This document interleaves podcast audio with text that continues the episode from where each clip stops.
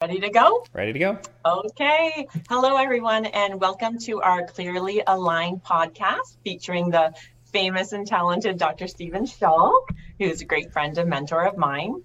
Uh, I'm Kelley Tyrrell, for those of you who don't know me, a fellow member, and I've been a super fan of Dr. Schalk for the last few years, um, ever since he started Clearly Aligned. I think it was a couple years ago, wasn't it?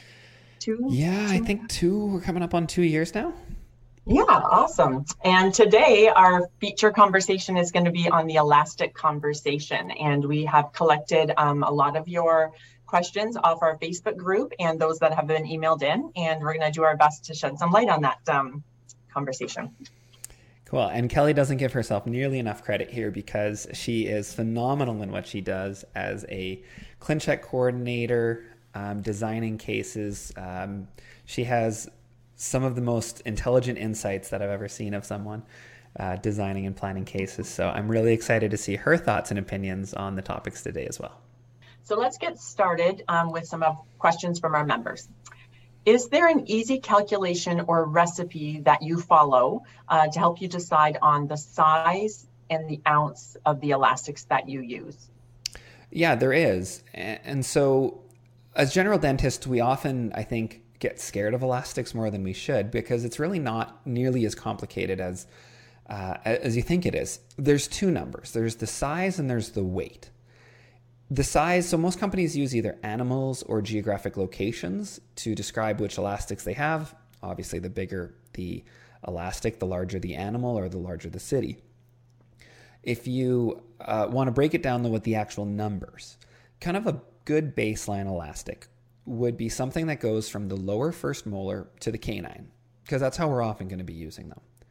And the size that's required then is measuring the diameter of the elastic. And so generally we're working in uh, quarter inches or sixteenths of inches or eighths of inches. But really, if we think back to basic um, high school, it shouldn't be too hard to, to figure this out. So if you're going from the lower molar, first molar, to the upper canine, the size that is required in most of those cases for me is going to be a one quarter size elastic. And what that one quarter is measuring is it's measuring the um, the diameter of the circular elastic. So it just goes right across, and then it tells us that that's one quarter of an inch is the size of that elastic. If you want to go to a smaller elastic, well, one quarter is four sixteenths as well, right? Just times it by four because if we want to have a base unit, if we want to go smaller, we go smaller in increments of one sixteenth. So a smaller elastic then would be three sixteenths. Smaller than that would be theoretically two sixteenths. Well, two sixteenths would also be one eighth. Or if you wanted to go bigger from one quarter or four sixteenths, you'd go up to five sixteenths. So the baseline would be a one quarter size. And then if you want to go bigger, you'd go 5 sixteenths. If you want to go smaller, you go 4 sixteenths. And in the show notes, I'm going to go ahead and post a diagram so everybody can see. But if you want to then go from the second molar to the canine, well, I would make that slightly larger. So I'd increase the elastic size by 1 16th. So you're going from a 1 quarter, or again, 4 sixteenths, to now you want it to be 5 sixteenths. If you're going to go smaller, let's say you don't have a canine or you don't have the first molar. So you're going from the lower second premolar to the canine, or you're going from the lower first molar to the first premolar on the upper. So just one tooth shorter, then you'd be going with a 3 16ths. So a good example of this would be someone who doesn't want to have elastics on their canines for aesthetic reasons. You move it back a tooth to the first molar, premolar, then you could go ahead and just have a 3 16ths elastic instead of using that one quarter. Now, there's lots of determinations with if you're starting to get into like triangular patterns or settling elastics, uh, but that's just a good baseline. Okay, awesome. And so, yeah. in your practice, for like a bread and butter class two or class three, where we're like canine to molar, so you know, just keeping everything completely, um, you know, normal, normal, nothing fancy. Do you typically start with like a four ounce quarter inch or like a six ounce quarter inch? Those are like my two go-to favorites. Yeah, definitely. Uh, the elastic size. So let's talk size a little bit. Or, okay. Uh, w- weight, I should say. Weight. Yep. So a nice baseline again, which keeps it easy, is again one quarter for the size, and then for weight is four ounce. So four ounce is considered a, a medium weight.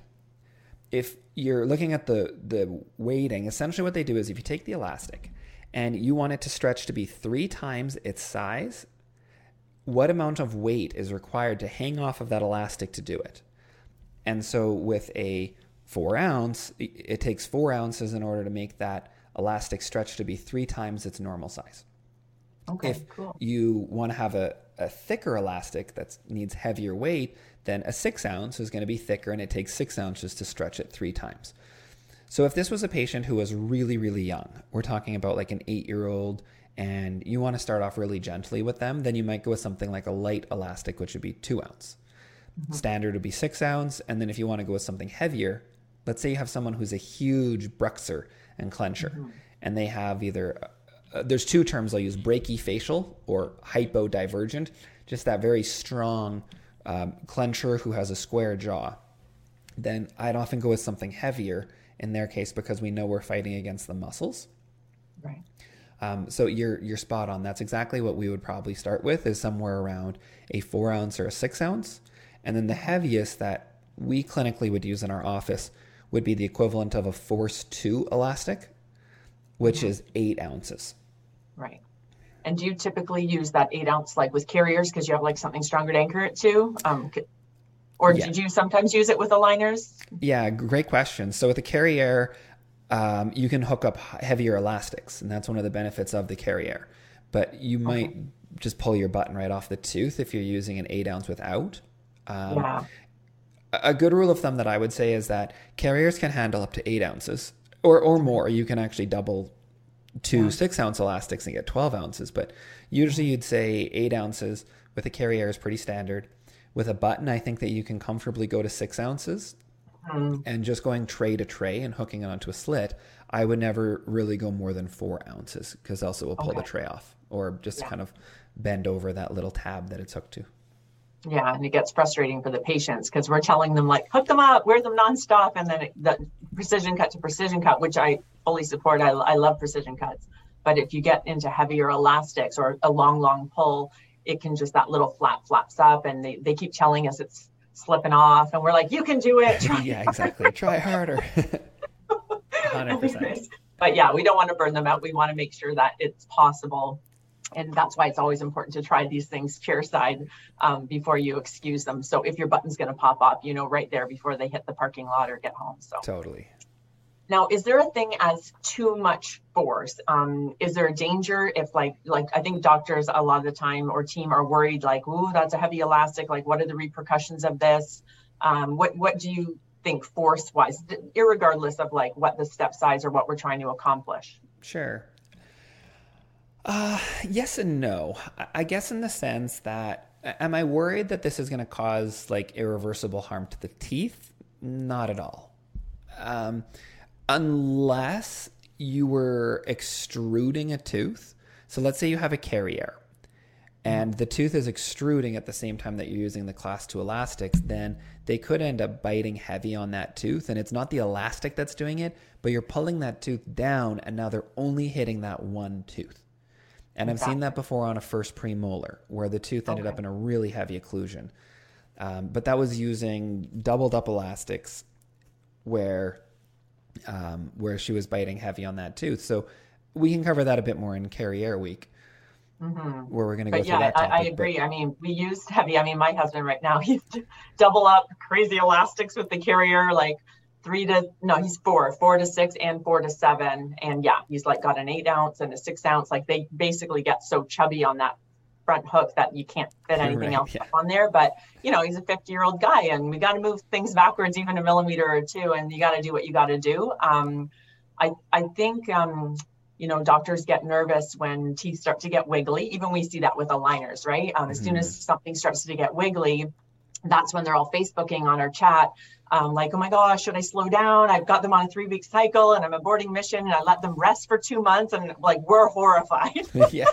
Um, like wiggly teeth do not bother us. Um, you know, if they're perio compromised, I mean, obviously, you know, we, are watching that closely, but that rarely happens. Um, we like wiggly teeth, and even if it's a Carriere, um, Carriere, whatever, um, that, you know, we're using heavy elastics. Yeah, we are used to seeing that extrusion of teeth. We're used to the wiggle. We're used to gaps. Um, for us, that's like, bam, we're doing a great job. Like, good plan here, um, making progress. But then, you know, I think a lot of doctors who haven't seen that or are seeing it for the first or second time, when the vampire teeth start to come, mm-hmm. like, because they are extruding, yeah. they're like, whoa, I'm going the wrong direction. It's, but no, scary yeah and so you know we learn how to and we'll talk about that in the next podcast overcompensate for that or like cheat it a little bit mm. um, but but but you know the main thing is we're trying to distalize so as long as you're getting the bigger movement accomplished those other little things um don't bother us the the, the, wiggly and the the extrusion so yeah. i think that's great and a, a good um, point just for anybody who's ever wondering about that with the liners alone as well is when you have brackets and wire strapped to the teeth it stabilizes everything so it means that it doesn't seem nearly as wiggly. But when you take off the arch wires in a brackets and wires case, those teeth are super, super mobile. So it's not that the aligners or the elastics are doing anything that doesn't happen with braces. The difference is is that you just don't see it. And so I was taught that if you're ever unsure, probe. If you use yeah. your perio probe and you check and you know what your original readings are, you should expect that you would have similar readings. And so a tooth could be mm-hmm. class three mobility, but if you're probing threes and twos and ones, then you know that you still have clinical attachment and the tooth isn't periodontally loose, it's just orthodontically loose. Mm-hmm. So it's not something to worry too too much about. Just keep an eye on it. And one thing you could do is just have the patients eat with their aligners in because that's going to stabilize things like an arch wire would. It's going right. to feel very uncomfortable and the patient might not actually do it, but that's one way that when they're occluding and chewing on the teeth is usually when most of the movements are actually happening. So if you can have them eat with their aligners in, then as soon as they finish eating, have them take their aligners out, brush their teeth, brush their trays, and then put them back in again. That's one way to to help get them a little bit more stabilized. Exactly. And I yeah, and I think as long as like the doctors and the teams have confidence, like if the patients are like, oh, is this normal that my teeth are wiggly? yes, it's normal. Like, you know, even if you're not sure, come back and check with us at the end of the day. But yeah, yeah, um, totally. You know, be confident with the patient. Don't be like, yeah, let's hold steady. Um, they'll just feed right into that. So mm-hmm. just go, go, go. Um, I've never seen anything bad in my 20 years. You know, yeah, teeth don't fall out. So. Yeah. Um, uh, so with like the heavy, like heavy force, is there, is there a certain force like is there too much force where you could actually come to a standstill because you're putting too much pressure on the teeth? Like I'm thinking whether it's sequential distalization, like a liner, a liner, or a Carriere, is there too much elastic that we can apply? It won't damage the teeth or the bone, but will they stop moving or is that not a thing? Well, yes and no. I think that it's very interesting seeing some very challenging class two and class three cases. What can happen with class two elastics with the jaw is that if you hook the elastics up and just think about how your jaw moves, so your jaw is now getting pulled forward.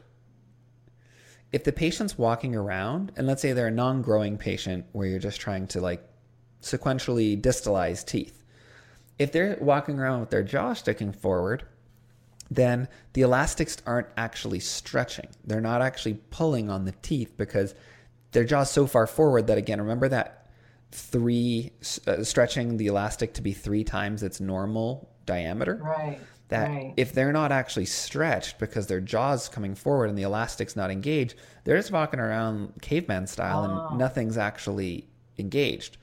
And so I look at the patients when they come in and also when we're doing the instruction with them to tell them, I don't want you to stick your jaw forward.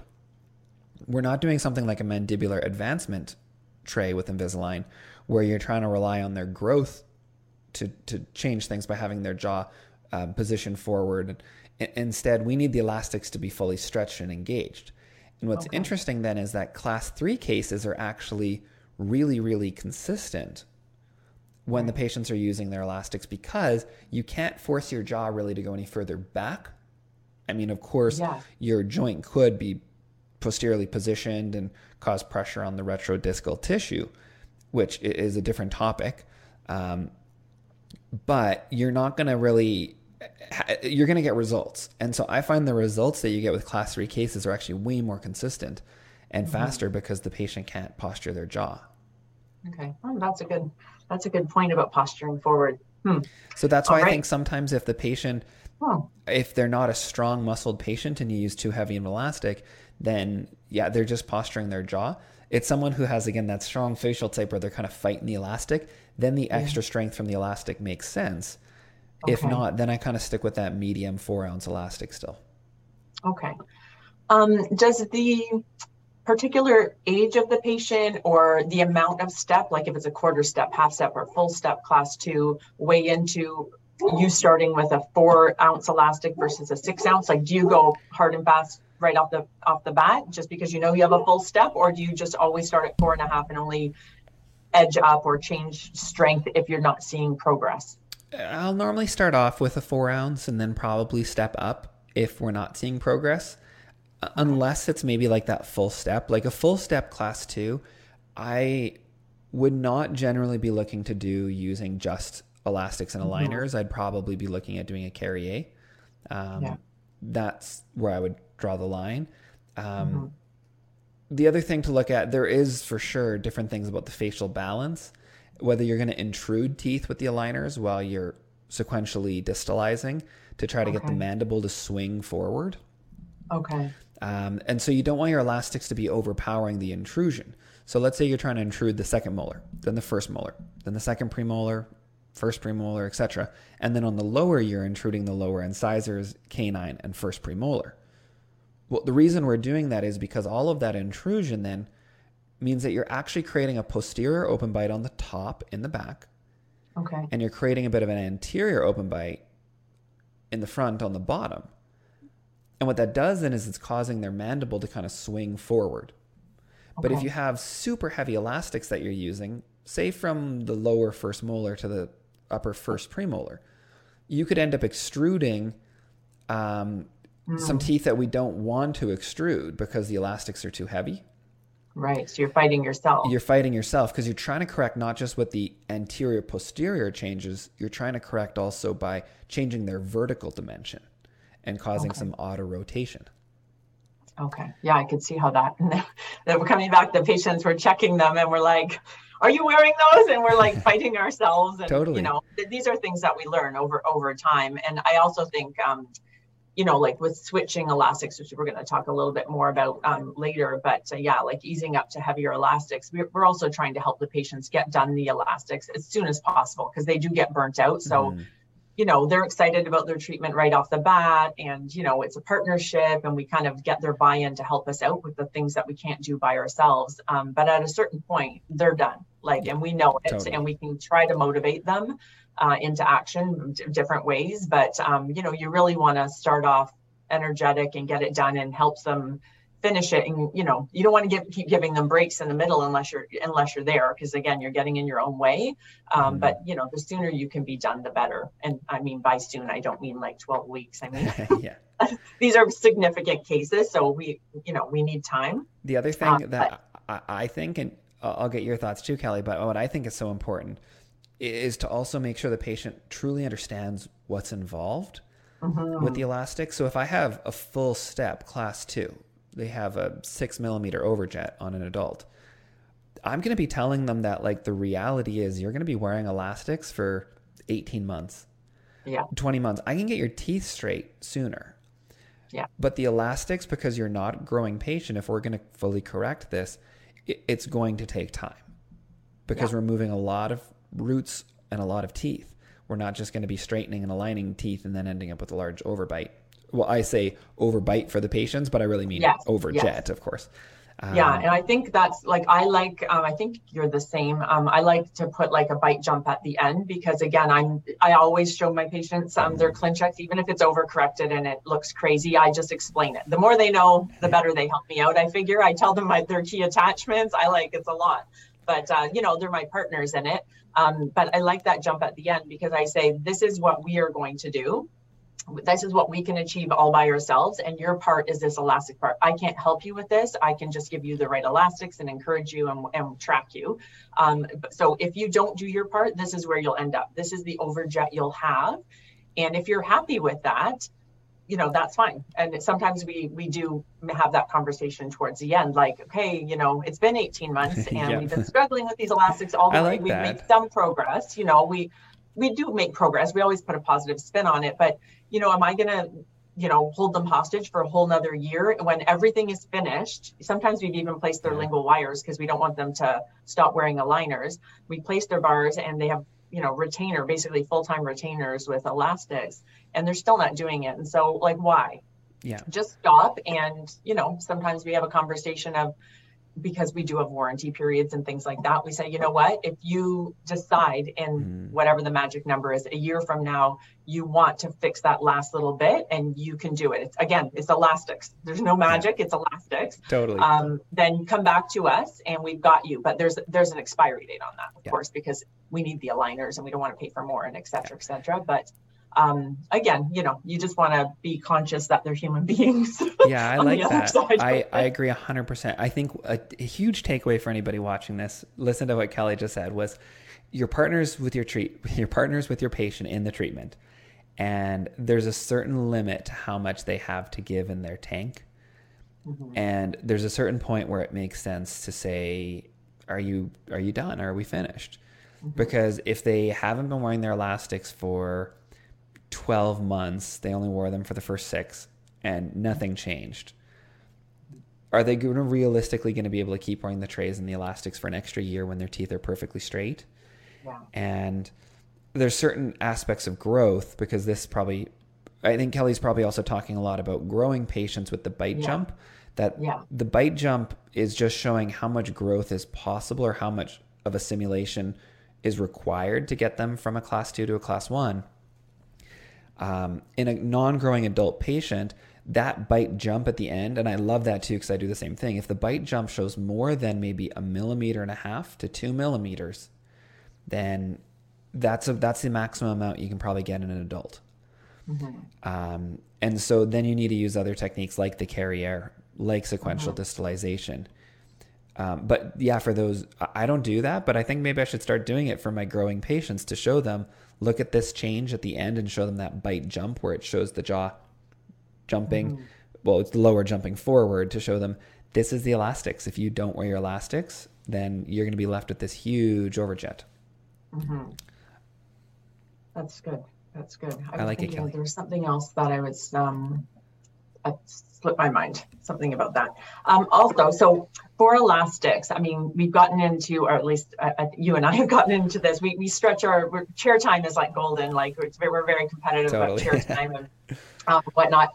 So, you know, we, we started checking our patients probably every six weeks and then eight weeks and 12 weeks and 16 weeks. And some patients we deliver and we don't see forever. I mean, we're virtually watching them, but again, we've got confidence because we have a lot of experience, a lot of years behind us. So, um, you know, we're not nervous. I don't need to watch the grass grow if I know it's a good, good plan. And of course, I'm not an orthodontist, so they're not officially my plans. I'm just like a team member, but full disclosure.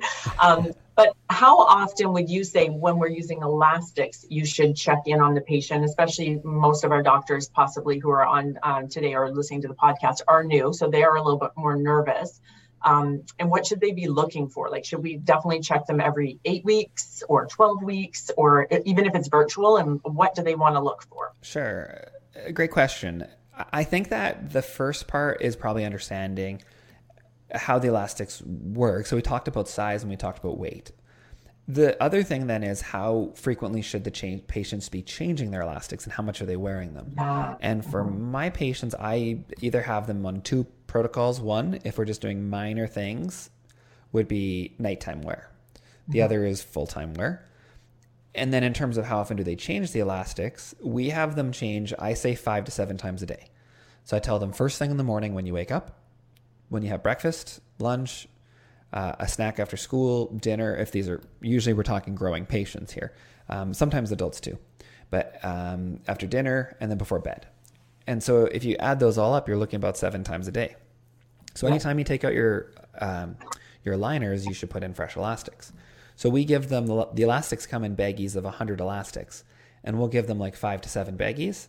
And if if it's someone who's really like not compliant at all, I will tell them every two hours. Change your elastics every two to three hours, even Okay. because you want them to still have that stretch. If the elastics are really worn in, I, I once had a patient. You'll like this. When I was first starting, we didn't tell her that she needed to be changing her elastics, that they were disposable. So she came Oh. back and she was so proud that she'd been wearing the same pair of elastics, mm-hmm. the same set for like I think she had to come in for a button came off or something for like seven oh. days straight. They're like orangey brown. Yeah, they were disgusting. Like it was amazing. They were spaghetti. still together. they had no stretch at all. So that's the other oh, part God. of it. So when determining with these patients, we try to customize them towards what they most need. Mm-hmm. We use dental monitoring at the office, like you as well. So when looking at dental monitoring, the goal of doing like virtual at home monitoring is not necessarily to reduce the number of appointments to as few as possible. It's trying to tailor their treatment to what they need. So, an excellent patient who's doing phenomenal in following the instructions, we might not see them until every three to six months, even. But someone who's non compliant and needs those uh, accountability checks, mm-hmm. we'll actually have patients coming in as frequently as two to four weeks. Okay. So a good answer would be if it's a patient who's compliant and you have a long ways to go with your elastics, we'll load them up and we'll see them back in three to six months. But if it's somebody who's not good and we need to check in continuously with them and really see in person when you ask them those questions eye to eye, are they lying to you? Mm-hmm. We'll be bringing them in like maybe once a month. Okay. And I like doing that with my Carrieres. We're jumping ahead here, mm-hmm. but I mm-hmm. like bringing in all my patients back at the one month mark and, and yeah. so if you were new with elastics and you weren't sure if your patients would wear them, I would bring them back at the one month mark and really face to face explain again how important the elastics are. And then ask them again out of 10, I like this one, out of 10, 10 being you are perfect, zero being mm-hmm. you didn't wear them at all. What score do you give yourself? Right. And I feel like you can always take a couple points off if it's in the middle. So if somebody says they're seven, they're probably yeah. more like a five. Everybody inflates yeah. it. But if they say yeah. I'm a nine or a 10, like I'm nearly perfect, that's probably truthfully the, the situation. Yeah, yeah. I think to a certain extent, um, we tend to blame a lot on the patients. Like, uh, you know, my team members, like I hear it in the communities, like co-op and patient compliance, and uh, sometimes it is like our planning. So we have to take some accountability, or sometimes we rush them through that that first new patient uh, appointment, bonding and IPR, we got a lot to do. And so, yeah, maybe we didn't fully, you know, do our full motivational speech about elastic, so they don't understand. Um, definitely with Carrieres, I, I, I tell them like, when you come back so whether it's four weeks or we tend to do eight weeks um, you know this is what i want to see you should have a gap between the tooth i'm going to wiggle that bar and your tooth should be moving um, et cetera et cetera so those are my and your teeth get longer so i'm looking for vampire gap and I'm going to wiggle the bar. And if you don't have those things, and I'm not expecting a huge gap at eight weeks, but I'm expecting something mm-hmm. uh, like a loose or open contact. Um, and if you don't have those, I know you're not wearing them, maybe not as much. You might think you're doing, you know, a great job, but we need to up it. And um, and they, they they tend to they tend to understand that. And I, I basically just tell them, especially with Carrieres, if you're not wearing your elastics, that's just a shiny decoration on your teeth nothing is happening and you're buying yourself four or six months of more treatment. And, you know, we will order a whole nother set of um, lower aligners, let's say for class two Carriere to give them a second shot at being motivated. But after that, we call it and we sequentially distalize. Um, again, sequential distalization, still elastics. Yep. so, you know, exactly. like, you know, but but we take a little bit. I think with sequential distalization, you take a little bit more control back because as soon as you get that plastic wrapper on mm. the tooth, I feel like I've got a little bit of, I'm helping them a little bit. Um, but, uh, you know, they, they need to be uh, participating. And again, changing them often is key, you know, keeping it fresh and uh, yeah, changing Without that compliance, I agree.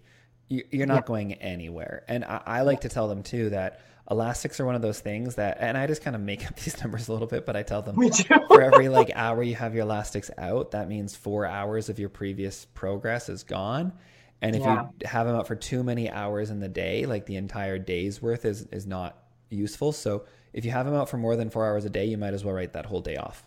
Yeah, that's uh, what I say. I'm I'm like an exaggerator in case yeah. you guys haven't picked up on that. so with my patients, I always like you whether it's like a liner or or even braces, uh, any kind of elastic wear, I pretty much tell them consistency is key. It's not so much about the force because sometimes you'll have patients saying, "Can you give me stronger ones then?" Mm-hmm. And I'm like, it's more about consistency. We're, we've already given you as strong as we feel comfortable with. Um, so it's like pushing a medicine ball or like a bowling ball up a hill you wear them, you wear them, you're taking them out like just to eat or to brush. So it's not long enough that the ball's rolling down the hill yet, but you know, you're keeping that momentum up. And the goal is that we reach the destination and I take away the elastics and you're happy and I'm happy and I can finish the rest of the case. And I, it, you know, now this pressure's all on me to finish. But if you keep taking breaks, whether it's I don't wear them to school, but I'm really good after school and nights, that we hear that all the time. Basically, I tell them like there really is no point. I'm, I'm not saying they're not making a little bit of progress, but I don't tell them that. I say, mm-hmm. you know, we need that consistent wear 24 7 to get that ball to the top of the hill. And every time you take off the elastics, that ball, run, ball runs down to the bottom of the hill and you're starting from scratch again. And they seem to really get that, that like that consistent pull up the hill. And once you're there, you know, I'll tell you the, the minute you've reached it, you're done. I'll, I will, I will pull it.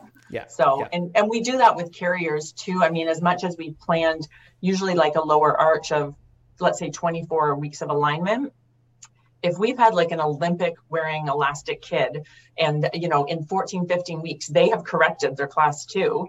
Um, I don't, I don't really let them sit there with just night elastics and get through the rest of their trays. I could, mm-hmm. um, but we call it, we scan it and we celebrate it by removing the Carriere. Like they want to yeah. move on. They want full aligners and you know that's what we've set them up for. So once in a while you will get those kids or sometimes adults, but adults can't move as quickly, of course. Mm-hmm. Um, but uh, you know, so so you know, reward them by also moving quickly. Don't then make them wait eight weeks to get their next bit of alignment. Bring them in. yeah, that's a, a really really good point. Like the motivation aspect with these uh, teenagers and and kids, if you're getting them to their final position, then they, like I like to show them examples of other kids who've been in treatment and say, mm-hmm. "Oh, this one was the same length. It was supposed to be 18 months." But he actually finished in 12 because he was so good with wearing his elastics. Yeah, and that's what I'm hoping for you. I'm going to tell you 18 months, but if you're amazing, you might be done in 12. Exactly. Yeah. Now, if you had a patient, like you're monitoring them, uh, we see this a lot, which is why I'm bringing it up. Um, so you've got your class two correction, and then their lower jaw um, drifts forward, so they have that like bulldog look. We know that the jaw is movable, but you know, you you ha- you see them back in your chair, and maybe you let them go eight weeks, twelve weeks, or whatever it was, and they bite together, and you're looking at the class correction, and you're like, holy crap, I've made them like in an anterior cross bite like all the doctors who just yeah. started using elastics go crazy. So oh, what do we do? What's the fix? Is it a big deal? So I guess there's two parts to this. There's two approaches.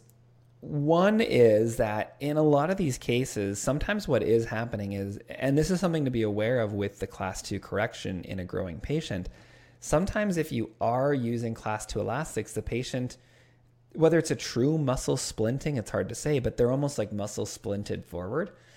So it's really important not just to say, hey, bite together, and then you look and they're edge to edge. You want to try and like observe them. I like looking when they're talking because sometimes okay. I'll have these patients who, when I get them to bite, they bite class three. But then when they're talking, I see that like their teeth are almost coming together when they make okay. certain sounds. When you look at them, and they're in a class two. Okay. And then I'll say bite, and then because the elastics have been pulling their jaw, they're like either full class three or they're still a big class two, but they're doing yeah. a functional shift. They're just sliding their jaw forward into a class one.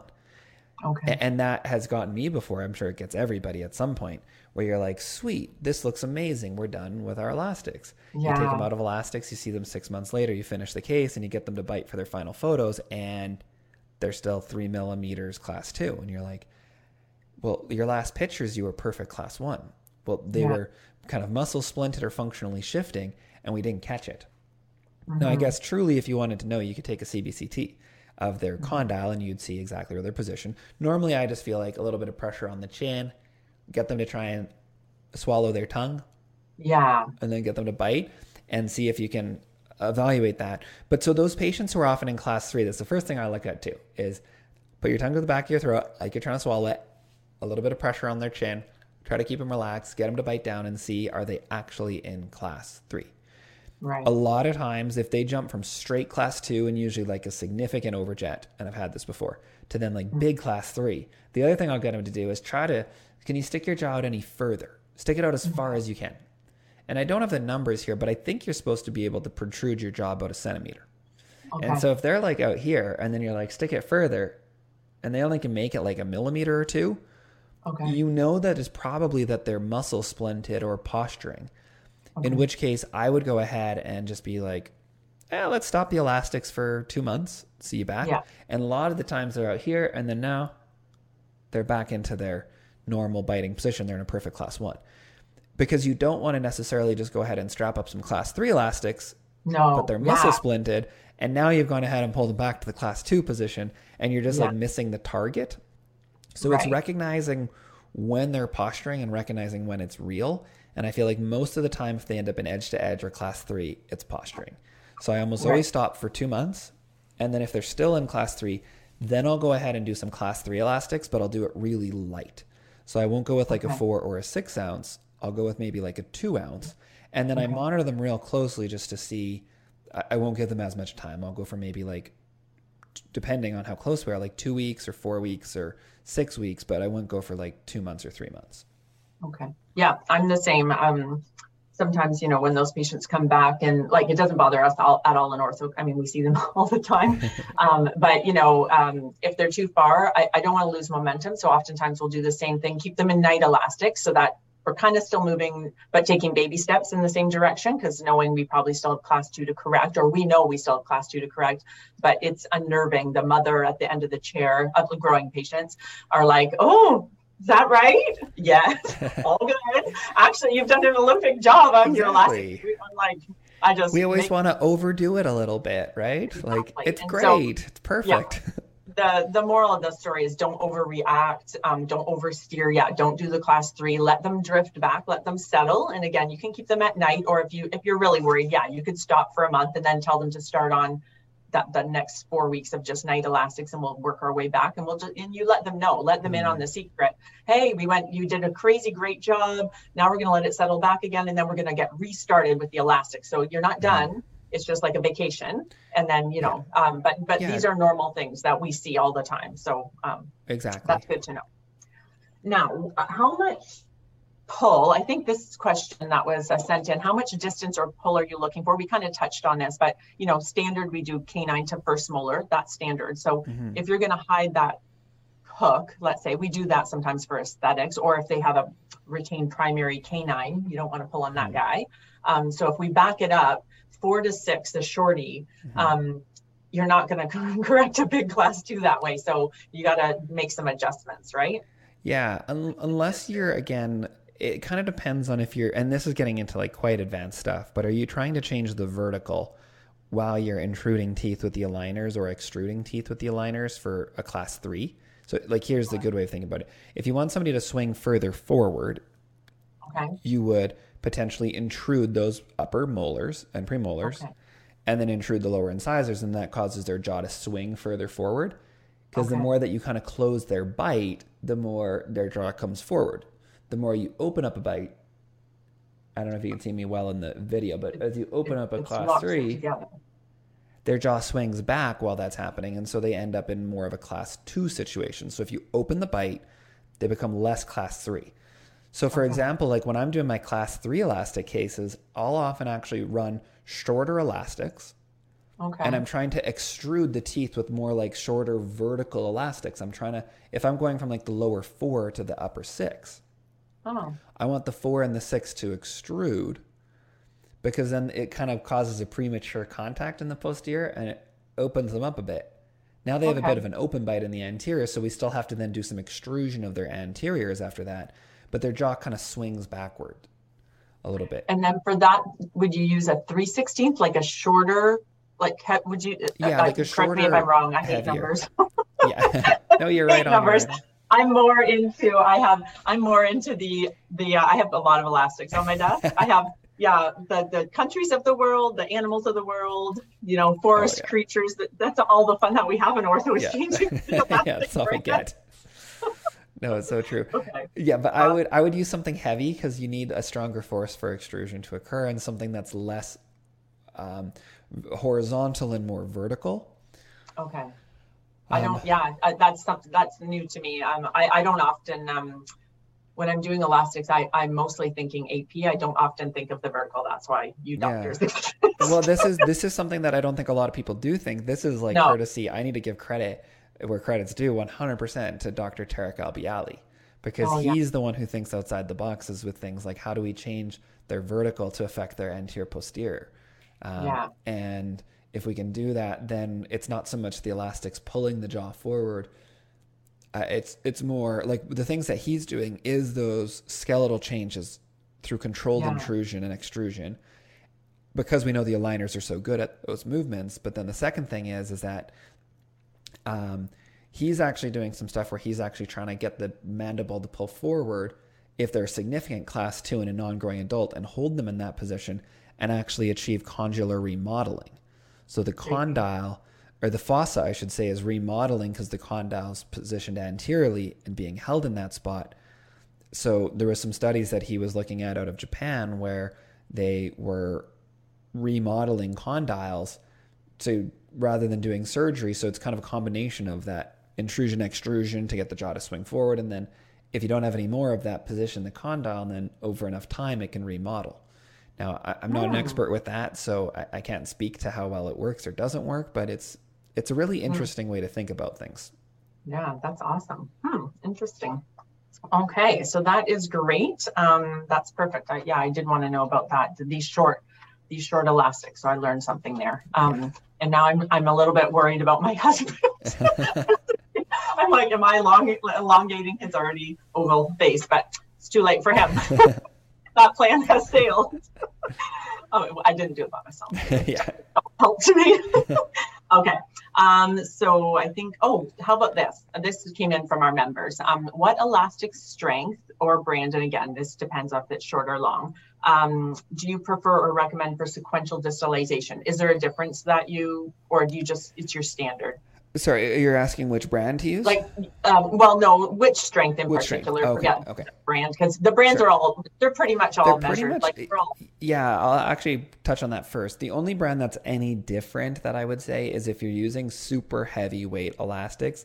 I know that um, McNamara, Dr. McNamara, did a study and he found that the weight of the Force One and Force Two elastics, wow. uh, they're Henry Schein um, I got those here too. Yeah, I love it. That those are they produce a stronger amount of force to stretch. Like they don't meet that rule. They're actually stronger than okay. the kind of the three uh, three x expansion of the diameter. And so force one and force two elastics, if we're using really heavy, that's what we try to use unless there's a latex allergy. Yeah. But in terms of like a sequential distalization, Again, I'm probably using like a, depending on the size, because if I'm going from the molar on the lower to the upper canine, I'd be using something that's like a one quarter. Yeah. And then it would either be a four ounce or a six ounce. If okay. I needed to go from the six to the three or to the four, sorry, one tooth shorter, then I would do the same thing. I'd be going with like three sixteenths. So just okay. one sixteenth smaller. Okay. And then kind of the same weight, either a four ounce or a six ounce.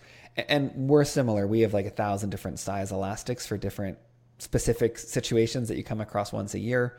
Yeah. And so we yeah. have like half weights, like we have like 316, 4.5 ounces. Yeah. 316, have, 5 yeah. ounces.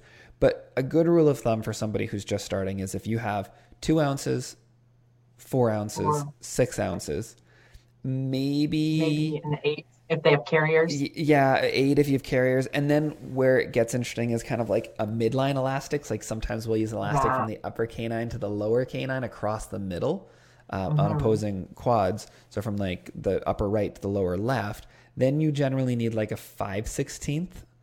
Okay. Is just like the the size it's a longer of need stretch. to pull. So it's a yeah. longer stretch and it's kind of uncomfortable. You only usually use it at nighttime. Hannibal Lecter elastics. That's what yeah.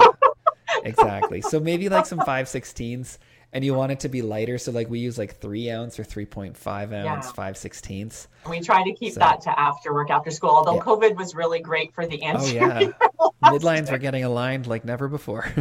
yeah, it was awesome. um, speaking of sequential distalization, um, without getting too into the weeds with it. Um, so with sequential distalization, obviously we're going seven, six, sometimes the four and five together, and then the three. Do you start your elastics on that day one insert when the sevens are distalizing? And uh, obviously there's alignment going on, or do you wait till that magical period, whether either the premolars are starting to move or the canine? Yeah, so I like doing mine where I do like seven, six, five, four, three. Mm-hmm. Those are all individual. Okay. And then the only thing that I have moving together as they back up is the like laterals and centrals. Okay. Um, and I do start my elastics immediately. The reason Okay. that I do is that kind of think of it like a we're, we're having like a, a, a tug of war, so to speak. So we're trying to like the seven is moving backwards, but as the the seven or the second molar is moving backwards, it is pushing against the anterior teeth a little bit. It's very small, but let's say that we back up the seven by like five millimeters right. the anterior segment, the six forward, is moving forward maybe like 0.3 millimeters, something very, very small. And then as the Okay. six moves backwards, the anterior segment might be moving 0.5 forward, and all those teeth are slightly moving forward. Just because it's the opposite force, we're It's the not doing it force. intentionally. We're just that it has to dissipate somewhere. Exactly. Okay. It's kind of like, say, you have um, a, a five year old sitting in a computer chair and they're sitting against, uh, opposite them, there's someone who's like 200 pounds, and the five year old pushes against the 200 pound person. The five year old's going to go flying back, but the 200 pound Right. person's still going to move maybe like an inch. Oh, good analogy. And so Yeah. I feel like we want to, so we call that the anchorage, right? We want to control the anchorage. Now, friction in real life prevents that from actually happening. Eventually, you'd reach a limit that if someone's a thousand pounds, they're not going to move at all. right. But we, and that's kind of because of the friction of their chair against the ground. But just like how we always say that the earth has an impact on the gravity of the sun and the sun on the earth, well, the sun is much stronger. Or that Okay. we have an impact on the gravity of the earth as individuals, but it's a minuscule one trillionth of what the earth has on us as an Okay. individual. So it's the same thing with the teeth. So I normally do like starting the elastics immediately for two reasons. One is that, and the second is I want the patient to get used to wearing those elastics right away Yeah, true. and and kind of just get used to it like we might as well just start and get it going. If they struggle with the elastics i tell them don't worry about it. If you can't get them we'll see you again in like a week or two weeks. Let us know. We'll go ahead and do some more practicing. Even if you can just get them at nighttime for the first week or two weeks then that's great. Um, Okay. while you get going but i do need you to be wearing them all the time and i prefer for you to wear them from the, the beginning. But if you're if the an eight year old kid or a ten year old kid is having trouble wearing their elastics, I don't want it to ruin the entire experience and then they think aligners are terrible. I'd rather just go ahead and say, keep it pretty easy, wear them at nighttime, get used to them, and then let's go ahead and, and make sure that by the end of the week we're wearing them all the time. Okay. Awesome. Okay. Yeah. Sounds good. Um, Oh, sorry, just to finish that then with Yeah. sequential distalization. So what I do is I have them move the seven, and then the six doesn't start moving till the seven is halfway finished moving, then the six can start moving. okay. The five doesn't start moving till the six is halfway finished. So my goal is to always have only two teeth moving at a time. So the seven, and then halfway through the six starts. Then the six for the first half, the seven's moving, and then for the second half, the five is moving. Then for the five, the first half is when the six is moving. The second half, the four starts. And then once it gets down to the incisors, then I let them treat the incisors altogether the same. But the reality is, is that this adds treatment length because you're Yeah. looking probably at like 70 aligners in order to do that. So Mm-hmm. sometimes I'll cheat and I'll tell them, okay, don't do that because I don't want 70 aligners.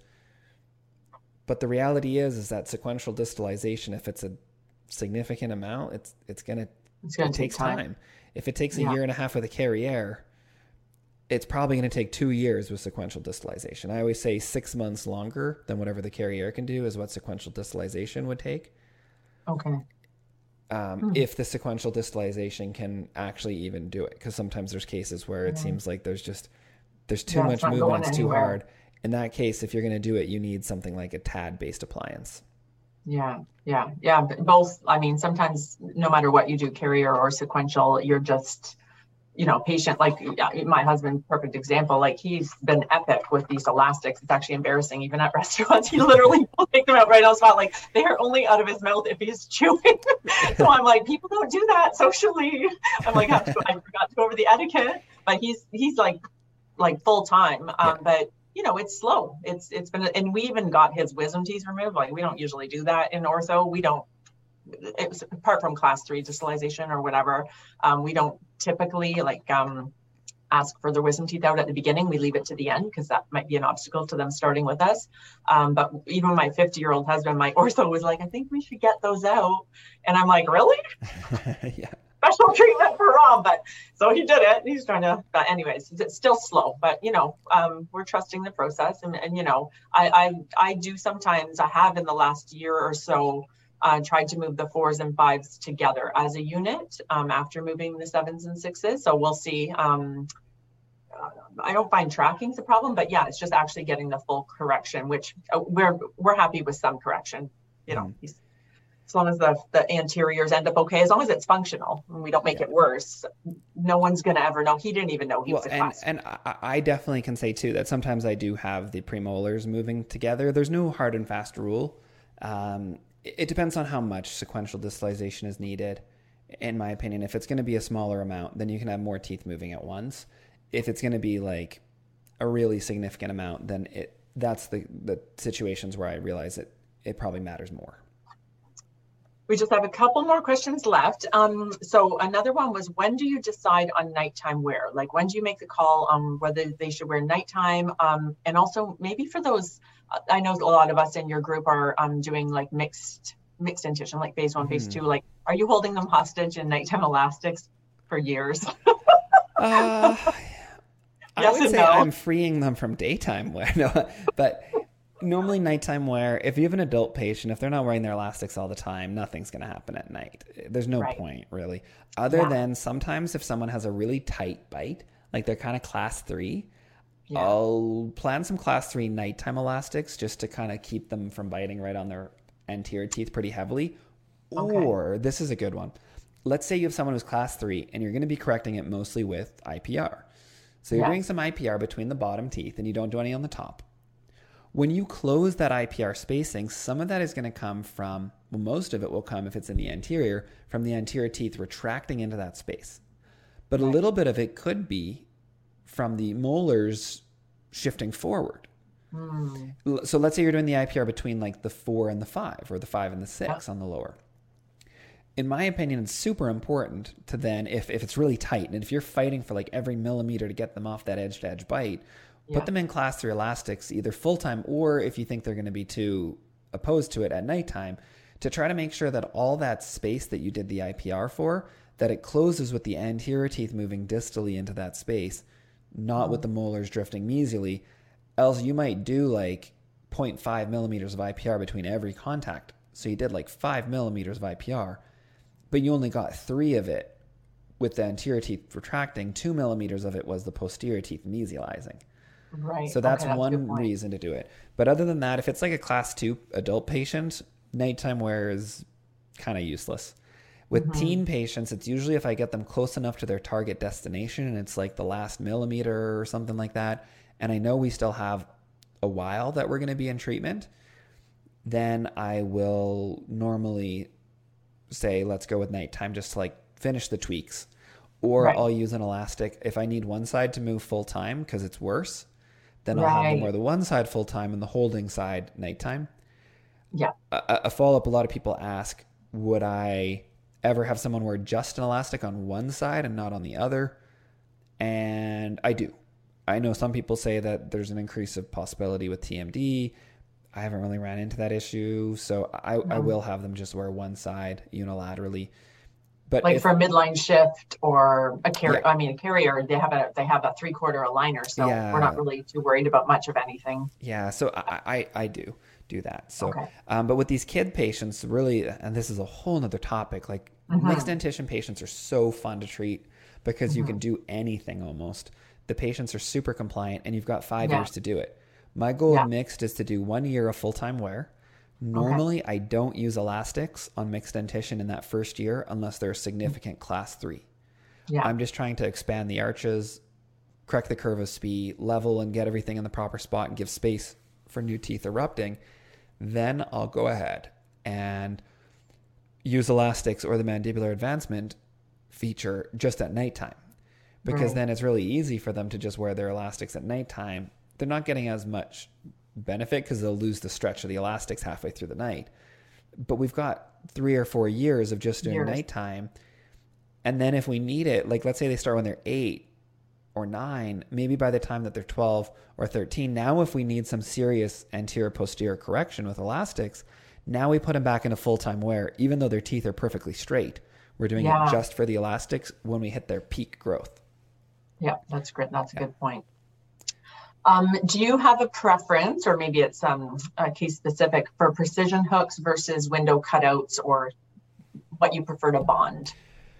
Generally, I like button to button the best because I feel like what happens when you're hooking to the aligner in some circumstances is the aligner is getting pulled off the teeth, so the aligner mm-hmm. becomes less effective.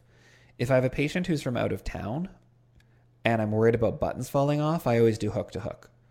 Okay. Um, because then they don't need to drive six hours to literally have us spend 10 minutes to put a button back on. Right. Um, if I have a patient who has really small teeth, like a, a, mixed dentition case, it can also be really hard because if they're losing teeth yeah. and they're small, so there's not a lot of retention with the trays, then you go hook on the teeth, you end up pulling the uh, the aligner off their teeth and then it doesn't do anything and the parents get frustrated because then things stop tracking. So that's also why in the mixed dentition cases, I don't start with elastics usually right off the bat because I want to get the yeah. teeth all lined up properly first. Yeah. And then I'll usually do button to button still, but I do a light elastic because I okay. don't want the teeth to extrude from okay. having a heavy elastic because those mixed dentition teeth are so movable. Mm-hmm. But if I was wanting to do kind of like what's the kind of the, the, the downside of the buttons is they bite down on the candy cane and they break off their button. So you yeah. can end up with a lot more chair time. So the decisions are this. You go button to button, which is probably the best for the clinical results because it's not pulling the aligner off the teeth. Right. But it's the most chair time because the buttons can come off. Mm-hmm. The flip side is going aligner to aligner is way more convenient for us clinically. It's a little bit harder for them to get the elastic on the bottom distal tooth, so the lower molars. Um, but it, it's not maybe the clinically the best because it's dislodging the trays. The sweet spot sometimes then is going ahead and doing a button on the lower first molar mm-hmm. to a hook on the upper canine or first premolar. Mm-hmm. Because and have then, like an attachment to anchor it and to make sure it doesn't flap off. Yeah, and then a big thick attachment on that tooth. Exactly. Mm-hmm. Um, Sometimes um, I've been uh, as backup because again for the chair time we do have hooks that pop off um, a lot. It's oh my god, it's a lot. It's like it takes it's little red squares all throughout the day yeah. of emergency. But you know sometimes they barely made it to the parking lot. But um, so uh, hook hook on the six, and then I build in a precision cut on the seven, and that's like the emergency backup so that they don't have mm. to use mm. our chair time the same week, whatever. We can take our time, like or if it's that. close enough to their appointment. Um, again, they might have to back up the strength of their elastic if it was a six ounce, but uh, you know, you can you can do it. Um, so sometimes we'll even do some time, yeah. Yeah, and even with a Carriere um, button on the six, because I usually do canine um, button on the six and a slit on the uh, seven, just so they don't lose momentum. Like, what if mm-hmm. they can't come back in a week or two? You're going to lose what you've yeah. gained. So and you know, we're playing this game. Used to then not wearing elastics and get kind of lazy. exactly, exactly. Yeah, I, course, I, I love that too.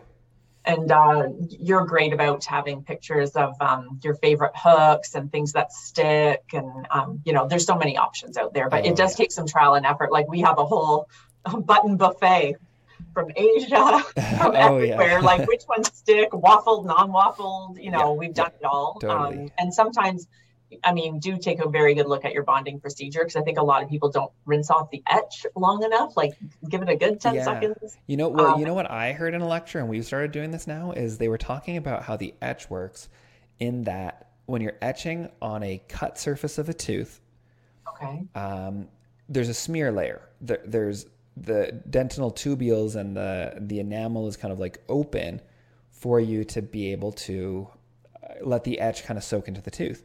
But if you're okay. etching something directly on an unprepped surface, that the etch has a more challenging time kind of penetrating into the tooth. And so to leave the etch on for longer. So instead of doing, I can't remember what the ideal time, you guys out there probably know better than I do mine is, prep. Mine is 10 seconds and I count. Can you imagine how many bond things I bond a eh? day? Like every, I count to 10 out yeah. loud. I which which is kind of pretty standard protocol. Because I'm fast. Like we're yeah. we're like, you know, you oh, do things fast, fast, fast. So yeah. I count to a good 10 and then I rinse for the rinsing is super important. I rinse for the same 10. And, My- and you my- know what I would do? I would probably do it the same way because I, I don't obviously do the bonds myself, but I, I would probably do something similar. And then if I found a button or something came off, I've heard leave the, and this is what I've had the assistants been doing, leave the etch on for even up to 60 seconds for the Okay, tooth that it came okay. off on, because Okay. then it gets the etch to penetrate into the tooth more and, and kind of, um, it improves that etching process. now, I don't know yeah. that there's any evidence based literature that I have for that. And again, people out there might know better because when you're bonding, say, veneers, for example, and this is a great question, so feel free to comment on this, anybody who knows. How long do you etch a non prep veneer for? Would be my question. Yeah. Because Oh, if you, it, it seems like an eternity. because if you are, if that is now becoming the standard that you are etching for longer, then that would be kind of potentially the solution for. I wouldn't worry about it with the attachments as much, but maybe just the buttons. yeah. That giving yeah. that extra 60 seconds, if it keeps them on, that might make a, a difference. Yeah, I know with my team, we kind of um, explain it like the longer the etch is on, and I, I mean, I know there's a thing is over etching. I don't know Mhm. what really what that's about, but um, again, we're just trying to get our team to at least do the full, whatever the 10 seconds manufacturer says, minimum, at yeah. least the 10 seconds. But Totally. um, you know, it, it's taking all that material between the tubules away, and so it's like the prickly part of Velcro. So you want it to be as prickly as possible, not like all caught up with fluff, you know, um, wh- where it's ineffective, and then your bond is like the fuzzy part, and then that's a really good bond. Whether it's your lingual wires that are coming off or it's your buttons, um, you know, the process is protocol is is crucial. Don't definitely. just like if the blue disappears, you're not done. I, I also like checking real quick when I'm actually involved with the process, doing a quick check because sometimes you'll have a button cut out on like a buccal filling, and then you look at it. You should always be able to see that nice etch chalky appearance on the teeth. And sometimes you do have one that you're just it's coming off, it's Yeah. coming off, it's coming off, and then finally someone checks like or teacher assistants to look for the chalky appearance Yeah. if they're the ones that are placing the attachments or hygienists Yeah. have them look to see if there's no chalk, then that means that maybe you put your button on a class five filling and you didn't realize it, and that's why it keeps coming off. Maybe you need to go ahead and use a, a hole punch tool or something to modify the trays and move it in a different spot on that tooth. Exactly. Um, exactly. And yeah, that, that can play a role. Okay, awesome. Um, I think the only other thing we have is just wear instructions, which we did kind of go over a little bit. Um, uh, again, you have different protocols for different, we all have different protocols for different situations, but I think the, you know, the takeaway is that, you know, when you're doing it, you want it as close to 24 seven as possible, taking them out only to eat or drink, or in, you know, some of your protocols where they're eating with them in. I mean, if you can Uh, eat with them in, yeah. go crazy. Well, that's what I tell people with the elastics. Usually with a Carriere, like we we do a lot of eating with aligners in in our Yeah. practice. Hygiene is paramount with that protocol, but things move faster. They're more efficient. Yeah. Teeth get less wiggly because the trays are splinting the them together like an orthodontic wire would. But we will tell patients if they have a Carriere, if you want to try eating with them in. If you find that you're mm-hmm. swallowing a lot of elastics, take them out. But if you can leave them in even when you're eating, go for it. Usually with like teen and mixed dentition, I wouldn't. But usually I let I tell the adults that they can. They Yeah. can try at least. And then um, you had mentioned um, like don't be stingy with your elastics. Um, Give them more Mm-hmm. Than they need. So can changing five, seven, eight times a day. If they want to change twelve times a day, don't be backing them up. Just go, go, go. Give them Um, like seven bags of elastics. yeah. Like you want them because people are going to lose their elastics. Yeah, And so we had assistants previously who were only giving like one or two bags and Yeah. like, don't lose this. What are we paying per bag? Like a dollar or something? yeah, Like, yeah. give them Put one in their lunch. I mean, growing, growing kids, but like you need one in the car, in your purse. You need them everywhere to make it convenient and become a habit. So set them up for success. Otherwise, you're going to get the excuse, "Well, I ran out. Or Yeah, your totally. office is I don't have any. Yeah, like that's silly. So get out of your own way and yeah, just give them the elastics. They paid for their treatment and it really you're saving time if they're wearing them. So um, yeah, to totally give those to them. Um, uh, I think that's, uh, I mean, co-op with elastics. Yeah, just consistency. It's more about consistency than strength. So strength is great if you're Mhm, inching your way up, but um, you know, really it's just wearing them all the time, in my opinion. totally. Okay, that's awesome.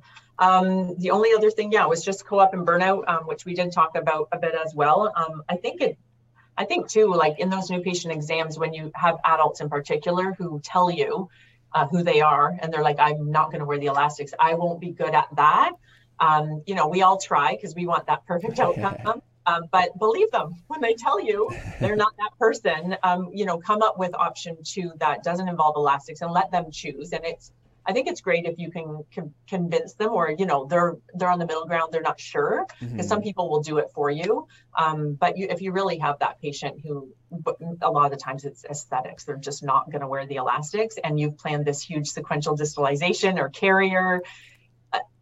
Good luck, like yeah. um, so you're, you're, you know. You're wasting your time if you don't have compliance. And yeah. now kids and teens, that's different. Like yeah. we we should try. Like yes, we should, I think 100%. we should try. Um, but again, if, if you get towards the end and it's mom at the end of the chair who's saying, yeah, give me more elastics, give me more, but you know, she's not putting them on the child. So at a certain point, there's a conversation that has to be had with the mom and the child. But you know, oftentimes at that point, it's the parent. We can't we can't help you. We're not yeah. with you 24 seven. So it's, you got to kind of put it back. Totally so funny you saying that because um, I just had a patient last week where I had like the case of two patients where they're both teens. They're both kind of at the end of their growth now um, because they're probably like 15 ish as girls. Neither of them have been great with their elastics. The mom in the one case is like, she like the kid is done. Her teeth look great, like it looks aesthetically great, yeah. but she has an overjet. Um, and I've talked to her many, many times, and talked to mom many, many times about wearing the elastics. Yeah they haven't and so now we're ready to be done it's probably going to take like at least a year of more elastic wear if they're going to continue on mom says like no we're going for perfection we we aren't going to stop so now we're stuck in this position here where like the teen is not engaged they're not interested they don't care no. i told my assistants right then and there i'm like i guarantee they're going to be back within 6 to 12 months nothing will have changed at all yeah because you're reading the personality Whereas then I have another patient who is in with their mom. Same conversation, just that you have been wearing elastics, your teeth are as straight as I can get them with the aligners. And the patient and mom are both like, you know what, we're realistic to the fact that she's not going to wear them. We're really happy with where things are at. Yeah. And so yeah. It, the goal is always, I love this quote, which is the, treat kids and teens idealistically, treat your adults realistically. Yeah. I think the mm-hmm. second follow up then should be treat your kids and your teens idealistically, but it doesn't always mean that you will achieve those results. Right. Because even with brackets and wires, if they're not wearing their elastics, you're going right. to end up in the exact same position straight teeth, yeah. but no correction of their overjet. And if you keep them in too long, um, whether it's aligners or brackets and wires, you're, you're going to have consequences. You're going to have decal. It's just uh, uh with aligners, you're going to end up, um, your alignment's going to be off because eventually they're going to take those aligners out. So they're not wearing the elastics. Now they're not wearing their aligners. And now you've got relapse to deal and with. Now that you're treating longer. We do get responsible for. Totally. So it's better to like debond. And even if you tell the parents, um, you know, after, after school or evenings, they can wear these, you know, stronger aligners and you know, we know there's not going to be much change, but like let them burn themselves out. They're already burnt out. So let mom burn herself out is basically, I am one of those moms.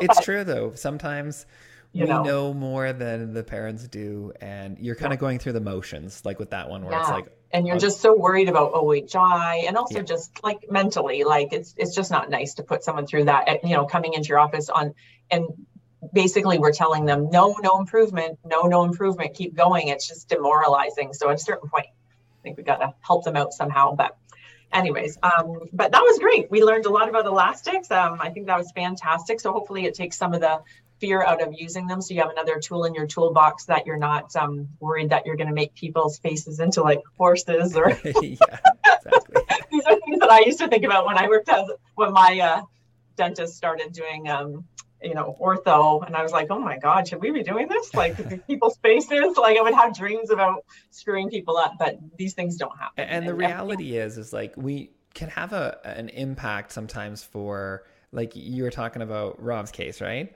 Um, your, your husband. The differences in terms of the facial changes that we're making, both for the good and the bad, are really minor. There's we can't turn someone who has like a skeletal deformity into a perfect jawline, and we can't stop somebody who's got a really strong jaw. Like Richard Litt always said, the pattern is the pattern is the pattern. You can okay. play a 2% role in that pattern, but you're still going to have someone with a retrognathic mandible if they've always had a retrognathic mandible. Someone right. with a prognathic mandible, they're always going to have it unless they do surgery. And so just recognizing that you're not going to, like Kelley was saying, where we think that like we have this huge uh, potential to change their faces. Don't tell people that, like, you don't want to tell people that no. they can, but also realize that you aren't going to like screw someone's face up using rubber bands. There's there's a few spots, and we'll talk about with Carriere next time, but it's it's not like we're in this uh, position where we can severely severely change someone's face in, in the negative or the positive. Yeah, absolutely. So be cautious, but don't be. You can sleep don't be scared. don't be scared. if you use elastics, you can sleep at night. Yeah, awesome. Exactly. Exactly. Amazing. Okay, so I think uh, our next podcast, um, I don't know if we're announcing what we're doing, but I think we're doing Carrieres, yeah, which is carry. natural transition. So yes. you'll know enough about elastics that you can bond those bars. yeah, exactly. both pieces of the puzzle. Perfect. Cool. Awesome. Well, thank you, Kelley. Lots of fun. Thank you. Fun afternoon.